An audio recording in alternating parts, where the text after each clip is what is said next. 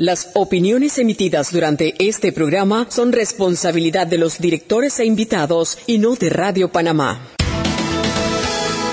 Las comidas sin sal y pimienta saben a nada. Bien, sucede lo mismo con la actualidad nacional. Usted tiene muchas noticias. Le invitamos a que la sazone con sal y pimienta. Con Mariela Ledesma y Annette Planels. La receta está lista y usted está invitado a la mesa. Sal y pimienta.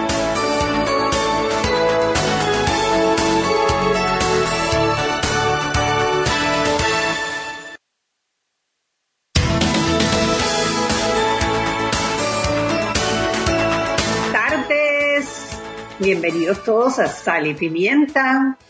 ¡Qué un coquetería! Programa de, un programa de gente eficiente e inteligente, Mariela. Que no tiene que andar en la corrección y la corrección y la corrección de la corrección porque la corrección. Tú sabes que yo ayer ponía en un tweet que lo que, que por qué no hacían primero el decreto y después el PowerPoint. Pero es que ya veo que el orden del de los factores no es lo que altera el producto. Es que son chambones, Mariela. Son chambones. Chambones. Mira, hay, hay, un, hay un refrán que decía mi profesor de Derecho Procesal Saldívar, Francisco Saldívar, saludos si, si me escucha y si no, alguien que le diga que lo recuerde. Siempre me decía, Marielita, lo que Natura no da, Salamanca no presta. hay gente que no da, no da, no da. Mira, y fíjate que hay algo que está probado, ah, no he leído las pautas, hay algo que está probado, Anet. No es por falta de capacidad, porque han tenido muy buenos comunicadores. O me dirás que, que Fernán eh, no era bueno. Muy bueno. Lo que pasa es que cuando no te dejan trabajar, y cuando no puedes entrar a hacer lo que tú sabes hacer y está condicionado a que lo que es, entonces tú no puedes hacer tu trabajo. Entonces, si cometes un error, palo porque cometiste el error. Pero si te opones a que hagan algo de tal manera y sale mal, palo porque salió mal igual. Entonces, la verdad, yo conozco a María Elena Barrios, a quien tengo en muy alta estima y reconozco ella es una buena periodista, eh, eh te lo digo, yo conozco a María Elena, es una buena profesional del periodismo. Me da dolor que haya aceptado este puesto, porque no la van a dejar trabajar y esto va a atentar directamente contra su reputación eh, profesional cuando las cosas comiencen a salir mal. Solo espero que María Elena se llene de mucha autoestima y entienda que cuando las cosas van a salir mal pueda evaluar y saber por qué saben mal, salen mal para que ella a su vez no sufra las consecuencias de lo que significa una crítica que no se va a ganar. De verdad, yo creo que no tiene nada que ver con los periodistas, tiene que ver con la manera como se administra aquella tienda de chino que le llamamos presidencia. Ya dije hoy en un tuit y no me arrepiento, esto no parece un país, esto no parece una nación con un puesto en la OEA, esto parece la vecindad del chavo del ocho. ¿Ok? Esto no es serio. Y la verdad, Anet, yo estaba buscando porque mi abuela cuando estaba, eh, siempre me decía frases y me decía, mi abuela la de Chiriquí, que era una vieja muy sabia, pero me decía, a veces me decía, estoy obstinada, estoy hastía. Así me siento hoy, abuela, donde esté en el cielo, estoy hastía, estoy harta. Estoy harta. Yo, yo decir, bueno, primero poner a nuestro radio escucha quizás en sintonía porque hemos arrancado a reventar y no hemos dicho lo que ha pasado. A ver, el día de ayer, en la conferencia de los, no, no fue en la conferencia, en el, eh, cuando publicaron, perdón, el martes dijeron, las playas están cerradas hasta el 15 de marzo. Y como hemos dicho siempre, esta gente tiene como una obsesión con el tema de las playas, porque abren primero las iglesias, los casinos, los restaurantes, todo menos las playas. Así que hasta el 15 de marzo no había playa. Bueno, eso fue el martes en la conferencia de prensa con su PowerPoint, su, bueno, conferencia, su, su eh, mesa para darle la información a, los, a la ciudadanía. Ayer publican el decreto que es lo que legalmente ampara la decisión que se ha tomado, porque no es lo que el ministro se pare y diga en una conferencia de prensa o los comunicadores. O en un Twitter o en un Twitter menos, es el decreto publicado en Gaceta lo que realmente da el sustento legal para las medidas que se están tomando. Bueno, ayer publican en el decreto que las playas están abiertas, que solamente van a estar cerradas los fines de semana de cuarentena total o durante el toque de queda. Eso es lo que dice el decreto. El artículo 14 del decreto lo dice clarísimo. No hay espacio para la duda. Bueno, ¿qué pasa? Hoy hacen otro comunicado que dice que las playas para Panamá y Panamá Oeste están cerradas hasta el 15 de marzo. No hay decreto que lo sustente, pero eso es lo que, como ha ido evolucionando la noticia desde el martes hacia acá con el tema de las playas.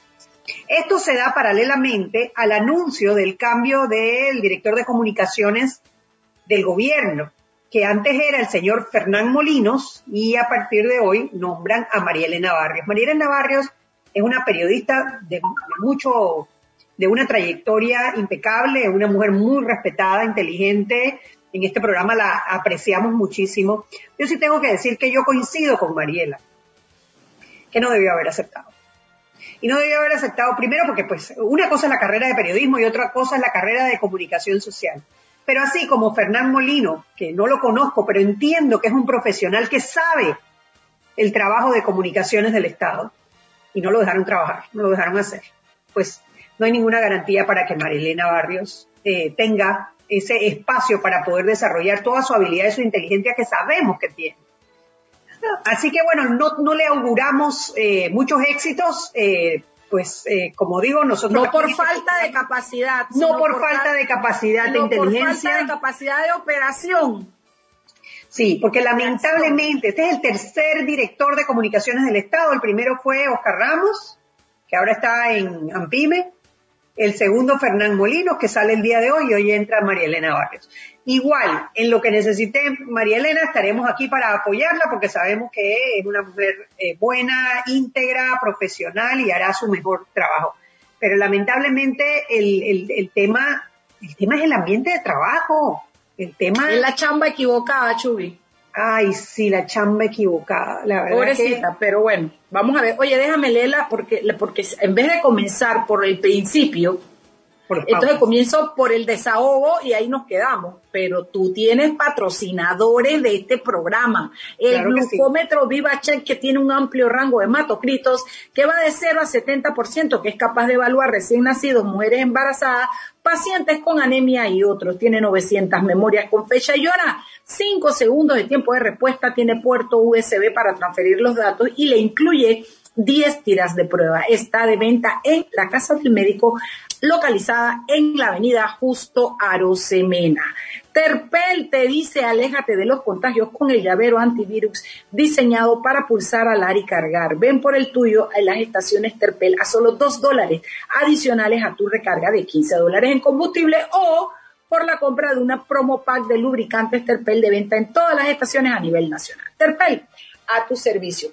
Anet, en el imaginario cultural, la tradición cultural de Inglaterra, cobran vida eh, personajes como los gnomos, como las hadas, como un montón de cosas que para ellos realmente, o sea, de verdad, forman parte de su imaginario cultural. Y una de las grandes figuras, no figuras, uno de los personajes que siempre me llamó mucho la atención es el de los duendes de la mecánica. Y los, los, los ingleses dicen que cuando hay un, un, un, laboratorio trabajando, un taller trabajando, lo que sea, si tú no complaces a los duendes, ellos llega un momento en que se cobran las cosas, ¿no? Entonces tú haces pan y te das con el martillo, ay, ya están los duendes castigándome, o no sé qué, y se te perdió una, una tuerca, o te sobra una tuerca. Entonces todas esas cosas ellos se los atribuyen a los duendes de la mecánica que cobran vida actualmente en la cultura, eh, por decírtelo así, inglesa, ¿no?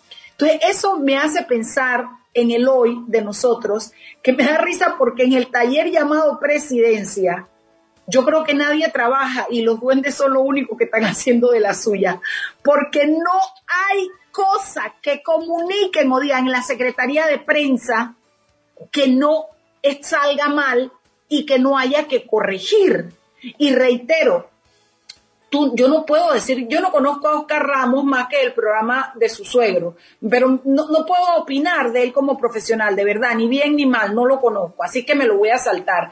Pero Féndida Molino es un hombre que tiene una trayectoria que todo el mundo dice, wow, el man, ese es el man de la foto. El tipo estaba en el canal, comunicando el canal y todo es exitoso y todo, y el tipo suelta esa chamba y se viene para la presidencia como el gurú que tradicionalmente la gente dice que es. ¿Y a cuántos, a cuántos meses tiene? ¿Hay tres meses? ¿Tres, cinco meses? Bueno, no sé, yo creo que entró, yo creo que, no, yo creo que lleva toda la pandemia, por lo menos, sí, como diez meses. No, no, en pandemia se le cayó el mapa a... Bueno, sí es verdad, pero fue unos mesecitos, por eso te digo, sí, sí, puede tener diez meses fácil. Cinco, seis meses, seis meses. Yo te voy a decir una cosa, y entonces me vienen a decir que es que esto fue un arreglo desde el inicio, que él nada más iba a poner en orden el, el, departamento de comunicación y después se salía. Pero entonces no hizo el trabajo, porque hay todo menos orden en ese departamento. Al final, el que carga con la, con la mala imagen de que no hizo el trabajo es el profesional. Pero yo estoy seguro de que si lo dejaran hablar o que si él se atreviera a hablar, que lo que no puede trabajar. Así es que Qué pena. Qué bien por Fernando Molino que se va y se quita ese, ese dolor de, de, apéndice. Y qué tristeza por la querida María Elena Barrios que entra a aquella cueva. He dicho. Bienvenido, Eric. ¿Y los aguacates? Están aquí conmigo. Donde no deben estar. Exacto. deben estar, allá. Oye, mira, apoyando un poco lo que dice Mariela, yo siento que al, final el, grave problema que tiene la persona que ocupa ese puesto es que va con la intención de hacer un buen trabajo como comunicador. O sea, voy a informar, voy a comunicar, pero en la política y en el gobierno eh, es un poco distinto, pareciera, ¿no? Porque no puedes decir toda la verdad, tienes que decir parte de la verdad no tienes que decirlo de esta forma, tienes que decirlo de otra forma distinta a la que tú supones es la mejor forma de hacerlo. O sea, la política es tan distinta y el, manejo de la cosa pública es tan diferente a todo lo que uno puede hacer en la empresa privada e inclusive en la ACP, que probablemente esto, esto choca con cualquiera. Con cualquiera. O sea, tú tienes que entrar a ese puesto con, dispuesto a embarrarte. O sea, porque si no, no tienes éxito. Es así de simple porque ya te digo, tú puedes ir con toda tu, con todo tu currículum, toda tu experiencia, oye, la boté aquí, la boté allá, soy la mamá de Tarzán, soy la, eh, eh, todo lo que ustedes se puedan imaginar, pero cuando llegas a la cosa pública todo cambia, todo es como diferente, todo es como que es, está nublado, hay como que un tinte de... de está como envenenada el agua. Sí, es una cosa rara, o sea, y, y, entonces yo, yo, me, yo me imagino que como profesional, la persona que, que, que, que trabaja ahí, se tiene que sentir de alguna u otra manera frustrada. Lo que probablemente se tienen que tragar porque igual guardan algún tipo de respeto o algún tipo de acuerdo, se llegó al momento de decir, bueno, chao pescado, me voy, te hacen firmar algún documento que digan, oye, mira, tú estás comprometido a no hablar de esto porque esto es secreto de Estado, esto es seguridad nacional, porque así todo lo pintan, o sea, si, si compran unos porotos y nadie se dio cuenta, de, no, no, no, que eso es seguridad nacional, usted no puede saber de eso. Entonces, eh, siempre va a quedar el aura de misterio. La verdad es que la persona que toma ese puesto en un gobierno, sobre todo como este, Dios mío, le respeto, le deseo mucha suerte. Eh, y bueno, y nos vemos en la privada pronto, ¿no? Es lo más que nos queda decir. otra, cosa que yo quería agregar es que hay una confusión de los roles, porque ellos llevan a trabajar periodistas a la, a la Secretaría de Comunicación que, que, debe, que están eh, que están formados para comunicar lo que ocurre. Mientras que en, en la presidencia lo que quieren es adornar lo que ocurre. Y cuando eso pasa, ya tú distorsionas la, función del periodista. Vamos a comenzar por ahí. ya comienzas distorsionando el trabajo del periodista y cuando tú lo que necesitas es un relacionista público. ¿Ok? Y si además a eso le añades que son capaces hasta de mentir o de omitir, mira, uno de los, yo no soy periodista, pero tengo muchos amigos periodistas de formación y de academia, y uno de los grandes pecados del periodismo, de la profesión del periodismo, es ocultar la verdad. Tú conoces la verdad y tú la ocultas, eso es pecado mortal, eso es el infierno de los periodistas. Y tú tienes esta gente que está formada en comunicar, en buscar la verdad y hacerla conocer y la llevas a una oficina con la foto del presidente enfrente que te dice que el mapa no se cayó, sino que lo que se quiso demostrar fue un movimiento telúrico, te llevan a inventar, te llevan a mentir, hay una deformación, pero no solo profesional, sino de la información que le dan al pueblo. Y ahí hay un crimen capital en, en la profesión del periodismo. Así es que realmente difícil que hagamos algo. Oye, Anet, no quiero irnos, eh, ya le, le validaron la detención a André Conte. No quiero irme sin... sin... Chuy. Problema con la conexión. Tienes problema con la conexión, Anet. apaga la cámara, apaga la cámara. Apaga la cámara. Así que falta ver que, que Anet, no se te escuchó nada porque se oye robótico. Apaga la cámara para que repitas porque no se te pudo apreciar lo, actuado. Lo que pasó fue que validaron lo actuado. Pero hace falta, hace falta saber si van eh, a, aplicarle alguna medida cautelar y si van a hacer la imputación. Todavía esa información no ha salido. Sí, pero validaron la detención, es lo que tenía entendido. La aprehensión, eh, sí, falta ver ahora sí qué, qué, medida cautelar le aplican. Me da risa porque la que la que es abogada es ella. Totalmente. ella es la que tiene los los los, los tecnicismos claros. Sí, sí, sí. señor la, jurisprudencia. La familia para que tú veas, oíste. Pero tú sabes que Mariela, yo te espero en el juzgado de familia. En este caso, en este caso de los juzgados de familia, yo contra ti, no, no, no, yo siempre he dicho voy detrásito tuyo mi abogada eres tú, de la bolita del mundo, olvídate el tecnicismo, a mí no me importa el tecnicismo, yo te quiero a ti delante. Mana, yo te di, yo te di el secreto de la vida mío, tú apela a todo, mana, después nos, después nos revolcamos, nos embolillamos y vemos cómo resolver, pero tú apela, apela, apela. Yo apela, y, pero yo prefiero que tú apeles delante mío, yo te sigo, yo te sigo, ¿eh? en el tema de de defensa, eh, yo estoy detrás de Mariela. Bueno, pero que yo en tecnicismo estoy con Anet, que es ingeniera. No, yo soy, yo soy el apoyo, el apoyo informático del, disco duro, yo soy el apoyo informático. Bueno, el tema es que quería comentar sobre el caso de André Conte, eh, que bueno, habrá que ver las investigaciones, si de verdad el muchacho hizo o no hizo, etcétera. Lo que quería comentar era, me llama tanto la atención que un muchacho que tendrá que tendrá 25, 24 años, esté siendo acusado de hackear la seguridad de la Policía Nacional. Mira, si yo fuera el director de la policía, se me caería la cara de vergüenza. Quienes están supuestos a proteger y servir un peladito de 25 años le hackeó la, ¿cómo es la planilla de los ingresos de la policía? Develando una, una, o sea, un, o sea, un hueco en la seguridad de un estamento que supuestamente tiene que garantizar la seguridad del Estado. O sea, esto por lo menos conllevaría la renuncia de quien sea que tiene que llevar el tema de la seguridad cibernética de, de la Policía Nacional. Es una vergüenza nacional. Y, quizás por eso lo visceral de la reacción, Anet. Quizás por eso es lo visceral. Déjenme decirles algo, que hoy en la prensa sale un artículo que se llama La Policía de Panamá, un Frankenstein uniformado, que a mí me parece interesante que lo lean porque describe exactamente todas esas deformaciones del, del cuerpo de policía y de todas esas falencias y de dónde han puesto la importancia. Hay un 150% de excedente de personal del que se necesita, la gente, la mala, o sea, de verdad, de verdad, léanselo porque una de las, yo, yo, yo creo que después de la mala educación que tenemos es, la policía es una de las instituciones que está muy, muy mal organizada, muy mal funcionando.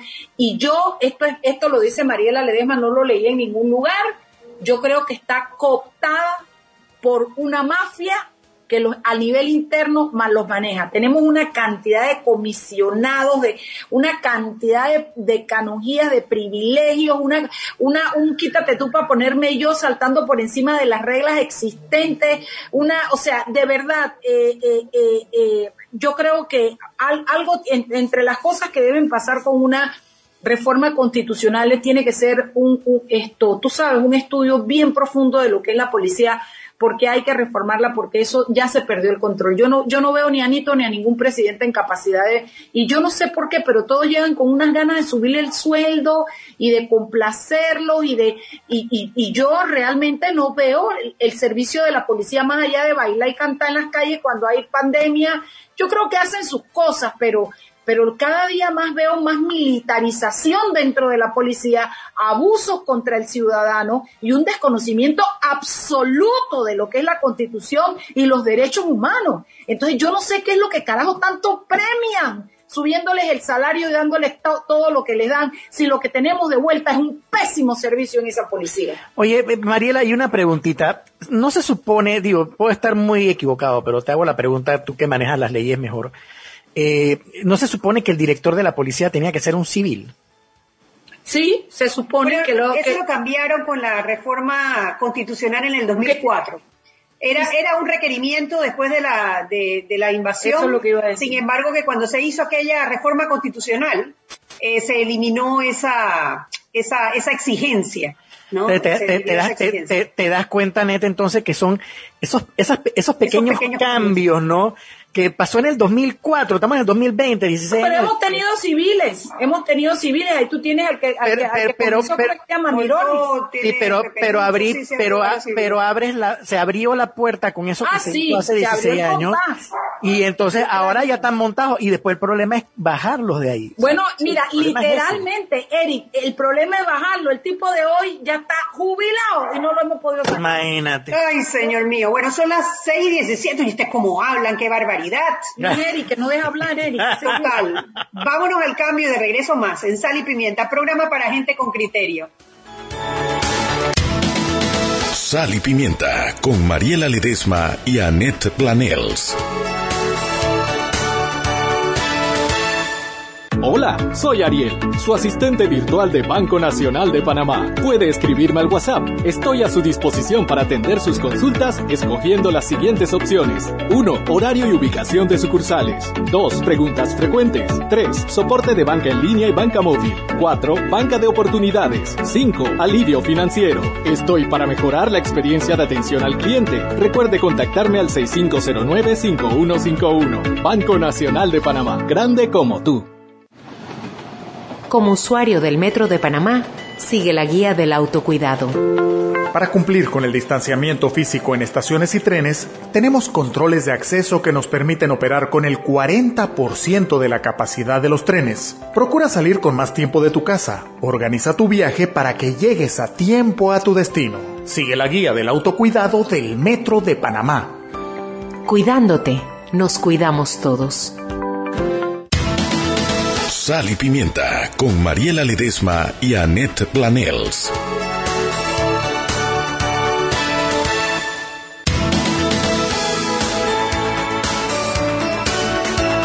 de vuelta en Sal y Pimienta, un programa para gente con criterio, Mariela. Con criterio, muy contenta de tener hoy un invitado que le estaba diciendo que me revolucionó las redes, todo el mundo muy contento, espero que todo el que dijo que se iba a conectar se conecte porque de verdad, a Bruno Hammerle lo conozco profesionalmente, fue el médico de mi hijo. Eh, lo peor que le tocó a Bruno fue la mamá de mi hijo, porque con el pelado le fue bien, con la que no le iba muy bien era con la mamá, pero hasta en eso se lució. Bruno es especialista en medicina interna, comienza por ahí. Después es neumólogo y además especialista en medicina crítica y tiene un posgrado en inmunología respiratoria. Es de verdad un profesional muy reconocido en Panamá en este tema. Y yo, yo di vueltas y siempre me daba pena molestarlo porque Bruno es un hombre bien, bien súper ocupado. Eh, pero bueno, llegó el momento y yo dije, este es, y la verdad es que él tan bello y tan atento inmediatamente me contestó y me dijo que con mucho gusto eh, tendríamos esta conversación. Hemos hablado tanto, tanto, tanto de la pandemia, tantos han sido los profesionales buenos, los no tan buenos, los que han pasado. Se ha, se ha, abarcado tanto el tema y yo creo que hay algo que nosotros hemos dejado un poco por fuera y que me gustaría actualizar a nuestros oyentes y es el saber, por ejemplo, el tema de las cepas, de cómo mutan esas cepas, de cuáles se han encontrado que están en Panamá, qué, características tienen esas cepas. Yo, por ejemplo, he visto que en los últimos casos más cercanos, que se, una, como una, eh, eh, ¿cómo lo digo? Como muy violenta la cepa con los, con los, con los eh, síntomas que la gente presenta. En general, Bruno, buenas tardes y háblanos un poco de ese tema. Hola Mariela, hola Anet, eh, muchas gracias por la invitación, es un placer estar con ustedes. Eh, en Panamá tenemos una variante eh, de las cepas que se describieron originalmente, que es la que ha predominado en los últimos meses y ha predominado de, de forma tal que ha tomado el comando en la propagación de la infección. el Instituto Gorgas que es un sitio al que yo admiro profundamente porque admiro, yo siempre he dicho que los sitios son buenos dependiendo de quién está allí, quién los forma, quién los estructura, quién los administra y quiénes son los miembros de su equipo. Y el, el Instituto Gorgas es un sitio extraordinario que increíblemente para el presupuesto que maneja tan limitado y tan reducido que yo espero que después de la pandemia o que en algún momento alguien de los que eh, administra el presupuesto realice todo lo que nos está dando y nos ha dado el Gorgas. Ha seguido, por ejemplo, en marzo, eh, eh, ellos siguen constantemente la variante de las cepas. Hay cepas que mutaron en Panamá y se generaron en Panamá. Esto ha pasado en todos los países, básicamente, pero ellos encontraron el genoma del virus y hacen mediciones de genomas de diferentes muestras y de esa forma se dan cuenta de cuál es la variación en las cepas que hay en un momento dado en la ciudad. Por ejemplo, ellos midieron que en marzo, en marzo de este año, acababa de entrar la pandemia, había un 18% de una cepa que se llama D614G. Eh, en mayo de este año, ya el porcentaje era de 30%. Y en diciembre de este año, el porcentaje de esa cepa en cuanto al número de infecciones producidas ha sido de 88%. Y esto explica en parte eh, la cantidad de casos que tenemos, en parte, porque es una cepa de la que se ha demostrado que tiene mayor infectividad que otras cepas. Es decir, que la, la cantidad, eh, la facilidad para contagiarse con esta cepa es mayor. Por supuesto que este no es el único factor. Hay otros factores que, eh, que son relevantes, eh, factores eh, genéticos, factores sociales, pero esto es lo que está pasando en este momento. ¿no? 88% de las cepas aisladas son de esta variación, de esta variedad.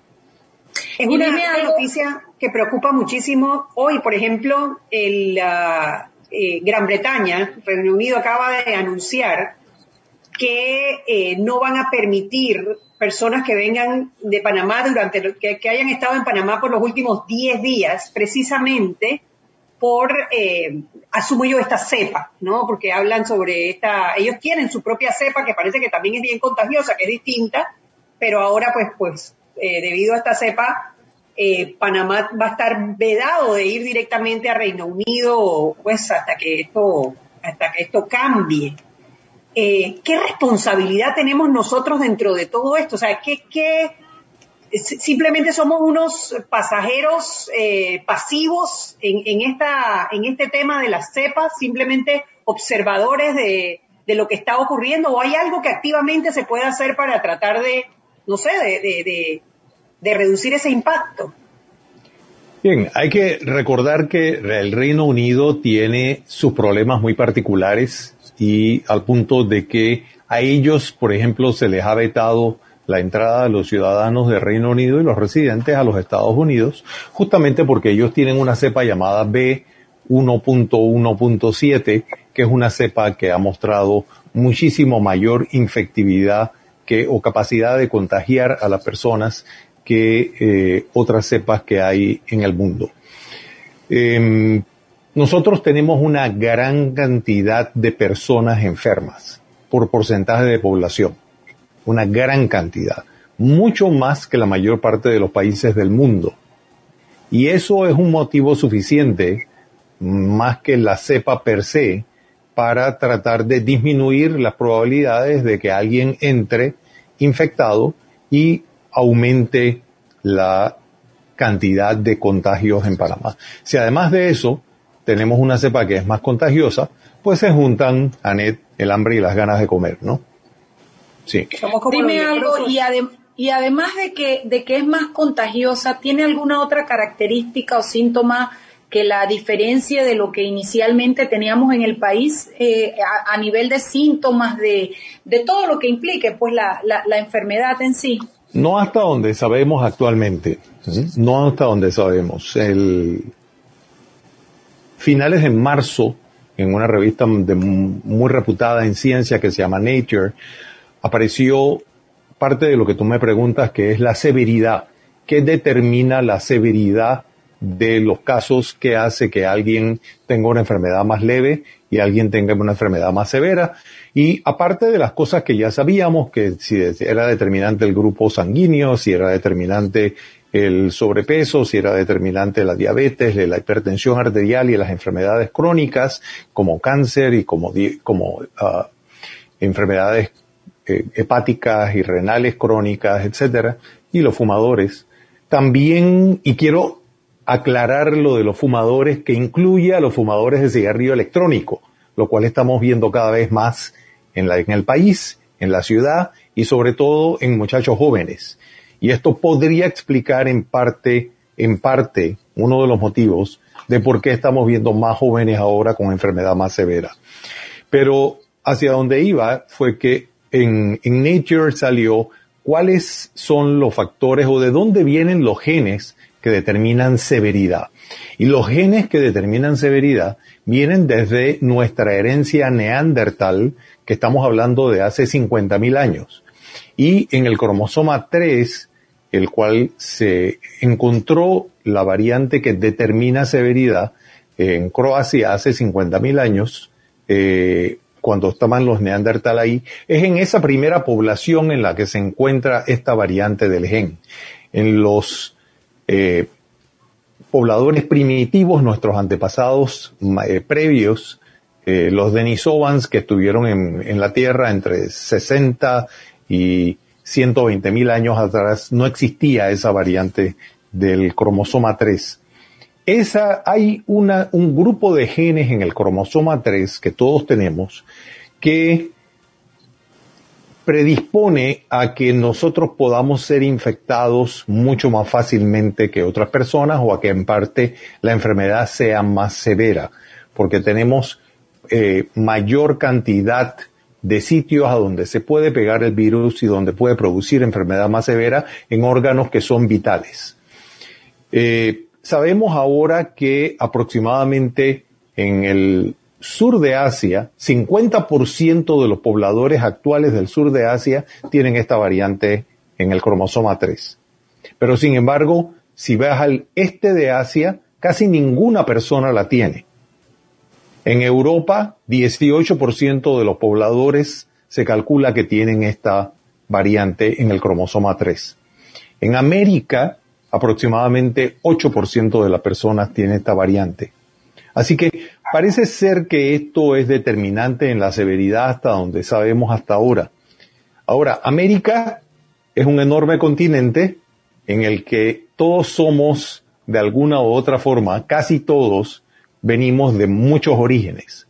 Así que cuando uno habla de América, eh, estás hablando de que todos tenemos algún abuelo, bisabuelo, tatarabuelo que vino de algún otro país y que trajo genes importados. Así que ese 8% es completamente relativo y en algún momento sabremos en qué país había más de esta variante del cromosoma 3 y determinó la severidad.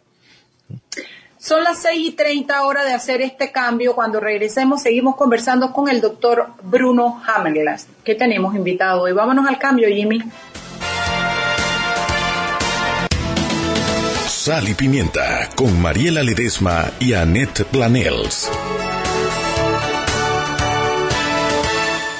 Hola, soy Ariel, su asistente virtual de Banco Nacional de Panamá. Puede escribirme al WhatsApp. Estoy a su disposición para atender sus consultas escogiendo las siguientes opciones. 1. Horario y ubicación de sucursales. 2. Preguntas frecuentes. 3. Soporte de banca en línea y banca móvil. 4. Banca de oportunidades. 5. Alivio financiero. Estoy para mejorar la experiencia de atención al cliente. Recuerde contactarme al 6509-5151. Banco Nacional de Panamá. Grande como tú. Como usuario del Metro de Panamá, sigue la guía del autocuidado. Si está a tu alcance, utiliza los medios electrónicos para recargar tu tarjeta. Evita las aglomeraciones y el contacto físico con otras personas. Sigue la guía del autocuidado del Metro de Panamá. Cuidándote, nos cuidamos todos. Relojín te recuerda lavarte las manos con agua y jabón por 20 segundos. Esto ayudará a mantener cualquier virus alejado de tu sistema. Ya puedes reparar tu reloj en Relojín. Llámanos al 6674-1862. Repetimos, 6674-1862. O escríbenos a relojin arroba relojin.com. Confía tu reloj a los verdaderos expertos. Sal y Pimienta con Mariela Ledesma y Annette Planels.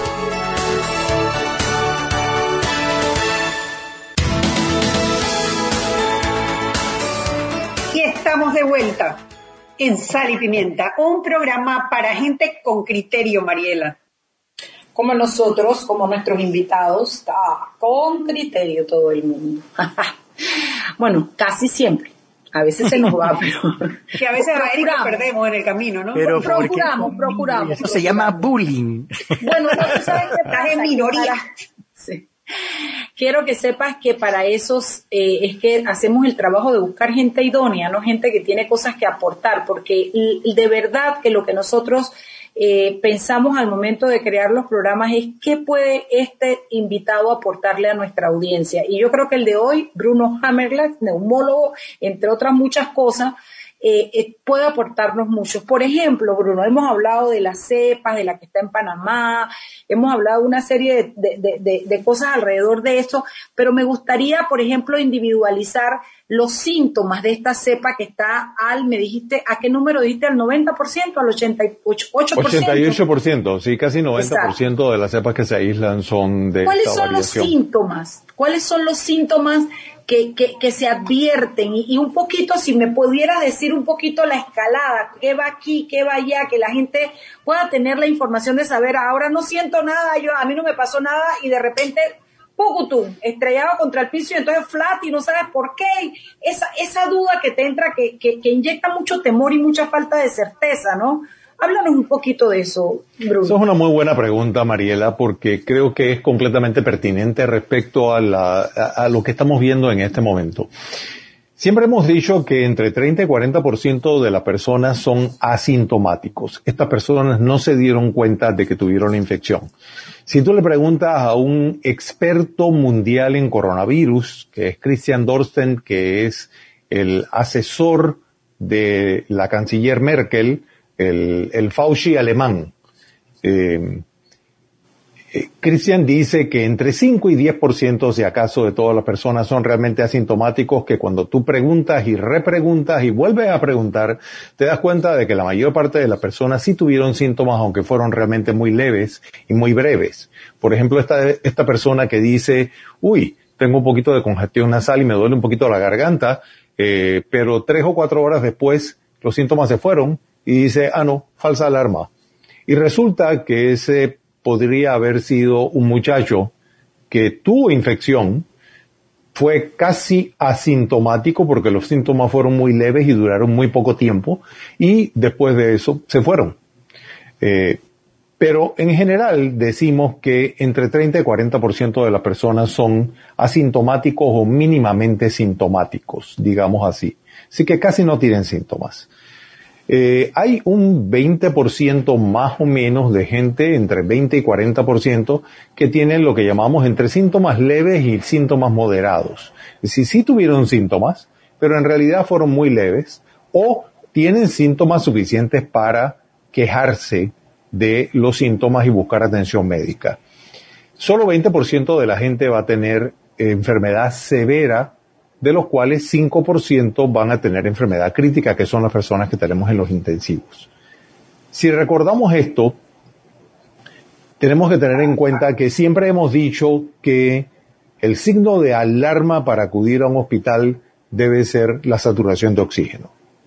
Y que si a usted le baja la saturación de oxígeno de 94%, es decir, suponiendo que usted tiene un oxímetro en la casa y que lo usa regularmente y se mide, si a usted le baja la saturación de oxígeno a de 94%, entonces usted debe acudir a un servicio de urgencias. Bien, ¿qué es lo que estamos viendo?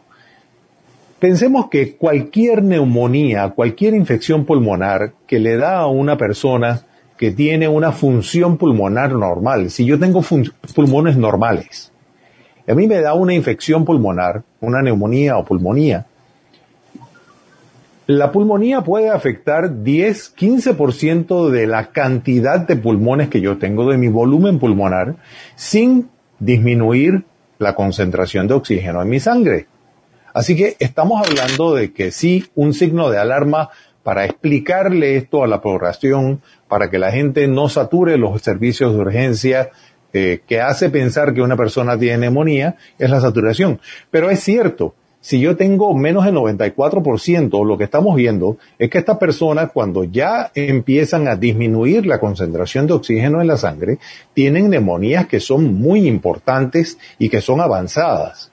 Y que en ocasiones rescatar a estas personas de donde están con los medicamentos que tenemos hoy en día, que no son magníficos, como dijo Antonio Fauci, sino que son los primeros medicamentos que hay y anuncian que estamos en la vía de medicamentos mejores, puede ser difícil y puede permitir que estos estas personas se compliquen muy severamente o incluso que mueran.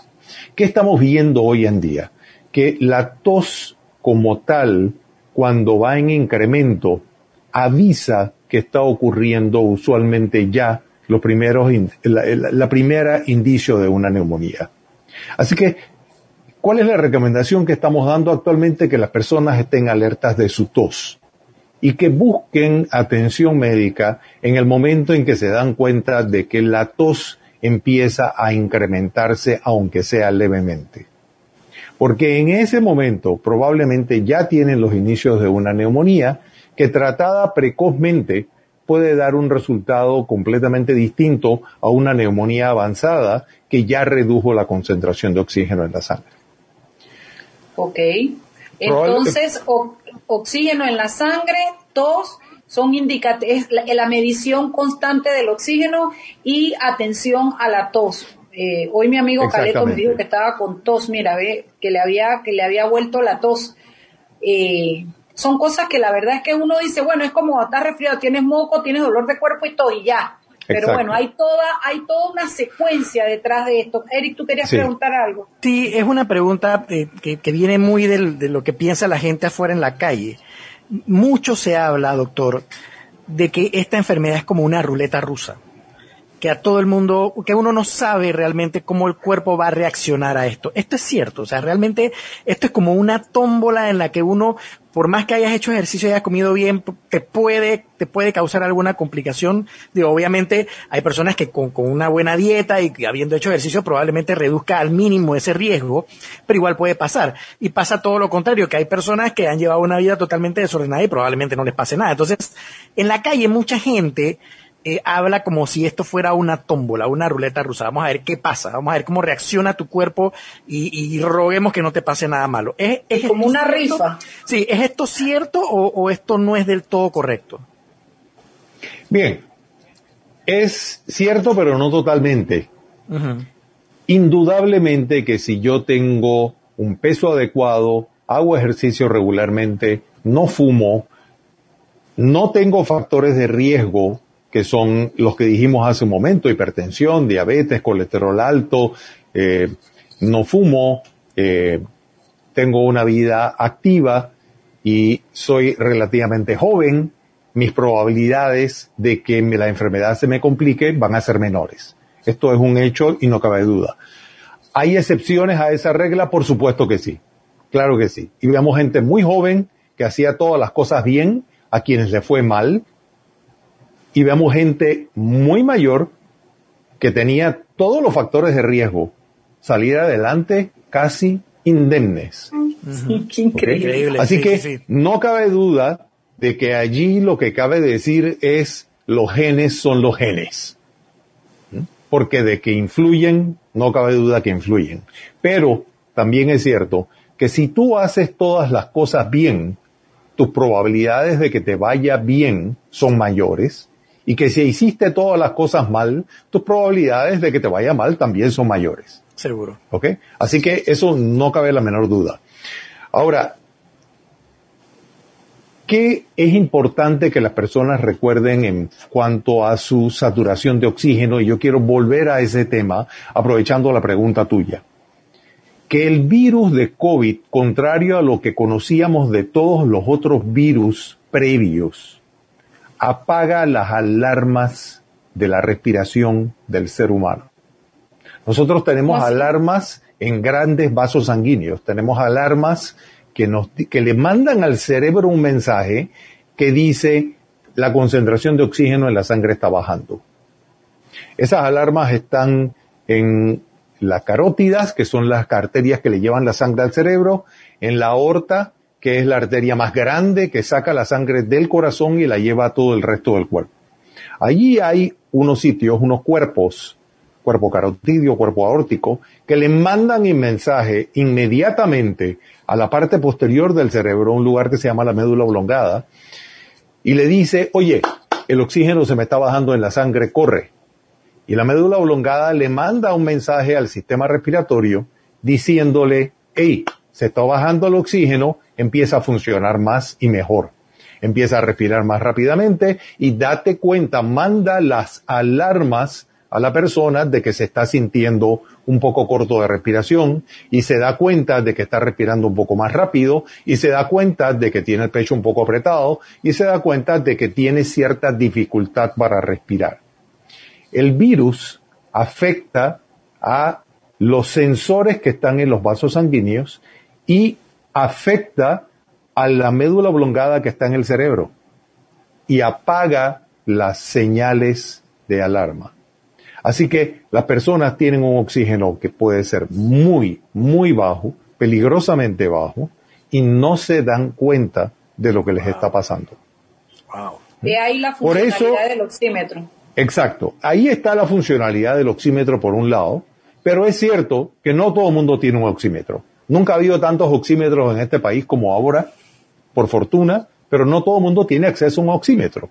Por eso es que yo insisto en que las personas deben ser enseñadas qué otras cosas, a qué otras cosas tienen que hacerle caso. Incluso aquellas personas que tienen un oxímetro.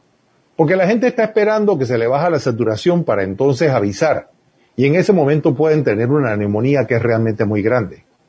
Cuando en cambio, si le hacen caso a la frecuencia de la tos, podremos detectar neumonías que pueden estar empezando y que probablemente van a responder mucho mejor a tratamiento que una neumonía ya muy avanzada, que ha complicado frecuentemente otros órganos.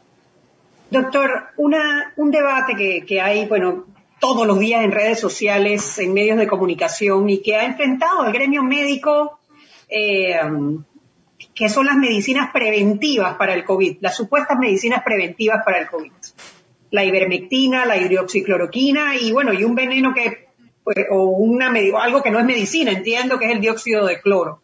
¿Cuál es su posición al respecto? Ok, mira, Hipócrates hizo una diferencia entre la definición de ciencia y la definición de opinión, que tres mil años después sigue siendo válida. Ok, una opinión no es parte de la ciencia. ¿Mm? Lo que separa a ambas es el conocimiento. Y el conocimiento tiene que ser validado por información que se basa en experimentación y en demostraciones objetivas. Y lo que sabemos hoy es que la hidroxicloroquina no sirve absolutamente para nada en COVID y hay decenas de estudios que fuera de toda duda lo han demostrado. Y ahora la moda es que los parte de los seguidores, una gran parte de los seguidores de la hidroxicloroquina, ahora como se dan cuenta de que hay una evidencia casi irrefutable, aunque siempre habrá personas que son inmunes a la evidencia, ah, entonces ahora están adaptando la ivermectina. Y la ivermectina, como la hidroxicloroquina, tuvo estudios en laboratorio y en algunos animales que sugerían que podía ser efectiva.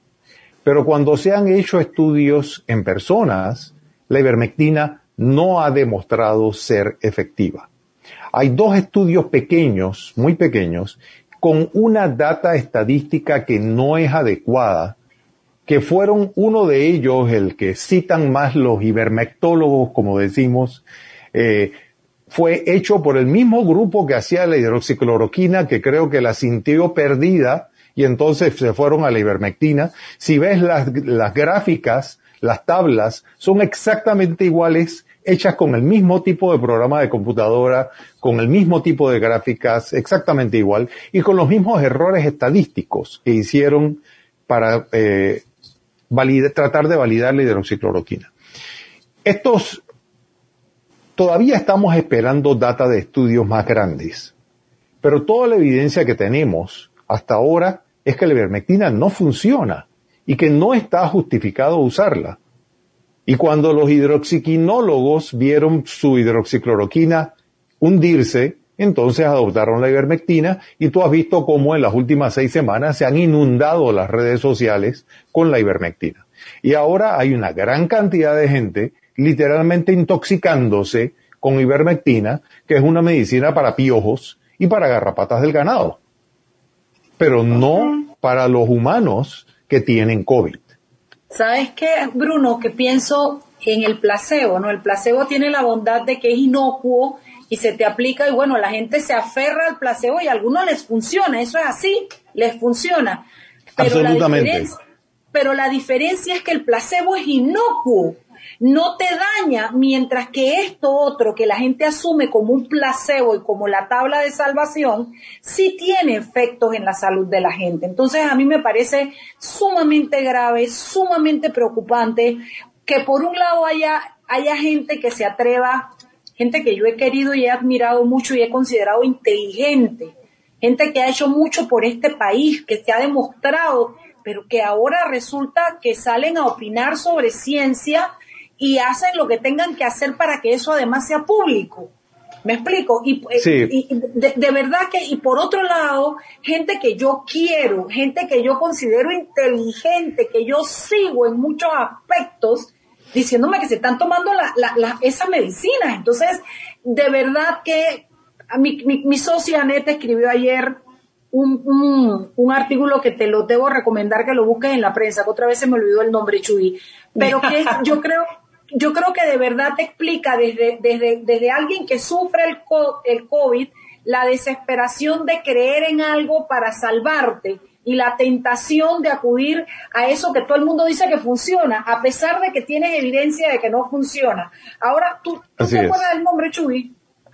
Sí, eh, eh, espérate, que, es que sí, eh, sí, a mí también se me olvida. Esta era la prensa del martes. Esta es la prensa del martes. Sí. Hay, una explicación, hay una serie de explicaciones a eso, ¿no? Y creo que fundamentalmente en tiempos de crisis y de incertidumbre, el miedo hace que las personas busquen soluciones simples y lógicas a problemas que realmente son complejos. Y tratan de racionalizar su miedo tratando de adoptar lo que alguien dice que a ellos les suena lógico, ¿no? Desafortunadamente, en ese momento, una gran parte de la población también es presa de aquellos que, como dije hace un momento, eh, se sienten líderes de opinión, eh, sienten que eh, tienen la misma autoridad para hablar acerca de temas que realmente conocen y que eso les permite usar la lógica para hablar de ciencia. Y hay gente que dentro de su eh, concepción intelectual de sí mismos se consideran eh, autorizados para hablar absolutamente de cualquier tema no importa cuánto lo desconozcan. Y cuando a esto le sumas además una gran corriente mundial de anticiencia, así como hay antivacunas, por ejemplo, entonces se juntaron eh, el calor y el fuego. ¿Ok? Y sopla el viento y la brisa consume las praderas. Y eso es exactamente lo que está pasando en el mundo hoy. Es decir, tenemos esta el corriente, va por ahí. Eh, se llama Miedos COVID y Salvadores Políticos, ¿no? Y pues si tiene la oportunidad me encantaría que lo leyera y, y nos diera Por supuesto, lo voy a buscar. La prensa del martes. Voy a buscarlo. Muchísimas gracias. Son las seis y cincuenta. Nos vamos recto. Ok. no he dicho nada. Eric, ibas a decir algo. Sí, quería preguntarle al doctor. Hemos hablado mucho, mucho, o sea, ha hablado mucho acerca de la vacuna. Pero sabemos que también hay otra, hay otra alternativa que no es muy, no es muy discutida y que probablemente no, no estamos al tanto de qué está sucediendo o qué está haciendo la ciencia al respecto, y es la cura, el tratamiento. ¿Hay algún avance con respecto al tratamiento? Porque ya le digo, siempre hemos hablado de las múltiples vacunas que se están haciendo, que si las pruebas, que si están en etapa 1, 2, 3, 4, 5, 6, la que sea, pero siempre dejamos a un lado la posible, el posible tratamiento a la misma enfermedad. ¿Hay algún avance con respecto a eso, doctor? Sí, siempre está habiendo avances. Esto ha sido una enfermedad que eh, es asustante para todos. Eh, ha, llegado a ser casi desesperante. Yo siempre le digo a mis pacientes más críticamente enfermos y a sus familiares que pues, uno de los nombres de este juego es el que se desespera pierde. Así que eh, uno no debe darse nunca el lujo de desesperarse porque tanto las personas como nosotros que estamos tratando de, tratarlas y de curarlas tomamos malas decisiones. Eh, y, pero ciertamente que está habiendo nuevos avances en tratamiento, ¿no? Eh, repito, como dijo Anthony Fauci cuando salió Rendecibir, eh, él hizo una metáfora eh, de haberse visto a sí mismo hace treinta y pico de años eh, en los ochentas, tratando de buscar el primer medicamento que servía para el síndrome de inmunodeficiencia adquirida. Y cuando salió el primer medicamento, el AZT, eh, él, él dijo, miren, sabemos que el ácido budina, que es el AZT, no es un gran medicamento, pero va a ayudar a algunas personas y anuncia que van a venir medicamentos mejores, que ya estamos en la ruta. Esto es exactamente lo que pasó con Rendecibir. Sabemos que no es un gran medicamento, pero anuncia que van a venir medicamentos mejores y que estamos en la ruta de obtener tratamientos. Actualmente, actualmente es este año, ¿ok? estamos a, unos cuantos días del año, a 14 años, a 14 días del año. Y el 6 y 7 de enero salieron dos artículos importantes en una revista de mucha reputación médica, el New England Journal of Medicine, hablando de que un medicamento para artritis que utilizamos al principio de la pandemia, pero se lo dábamos a todo el mundo, no importa en qué fase estuviera, parece ser efectivo en personas que tienen un deterioro en la concentración de oxígeno si se usa justamente en ese momento, cuando están empezando a deteriorar la concentración de oxígeno. El medicamento se llama tocilizumab, es un medicamento que hemos usado para artritis por algunos años ya, es un anticuerpo monoclonal y demostró hacer una diferencia en el tratamiento.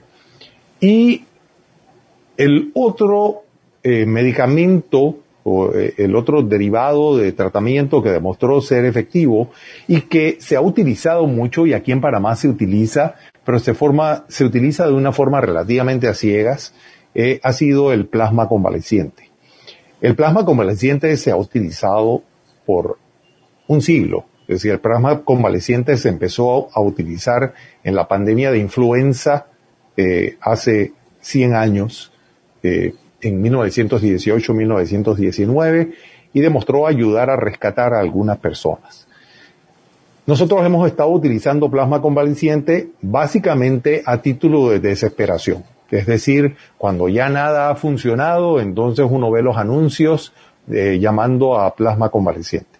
En realidad, el plasma convaleciente es, puede ser efectivo en eh, siempre y cuando se obtenga de personas que tienen títulos de anticuerpos neutralizantes, es decir, que hayan demostrado formar anticuerpos producidos por la infección previa en gran cantidad.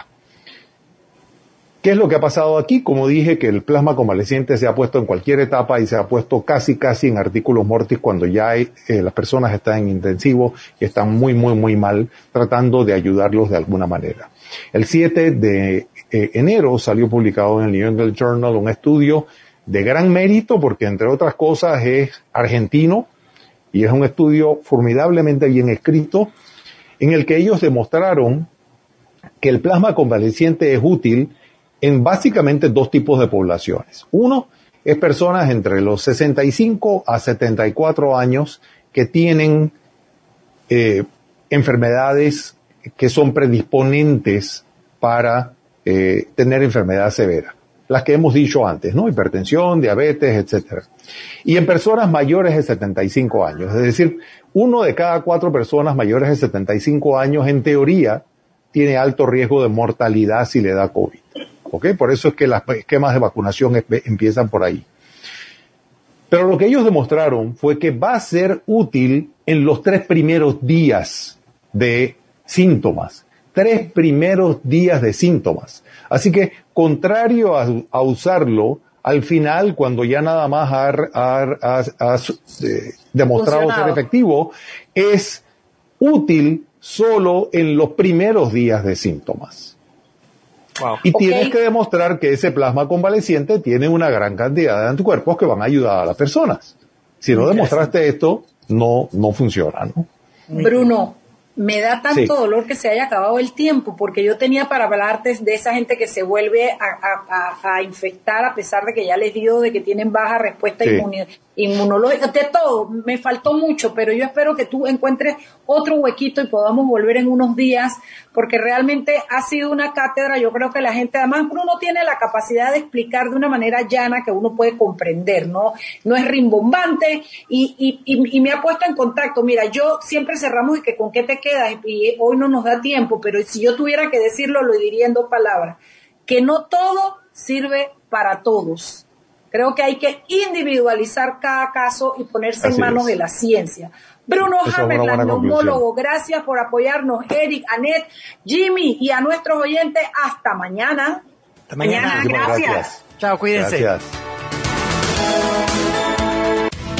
Hemos presentado Sal y Pimienta. Con Mariela Ledesma y Annette Planels. Sal y Pimienta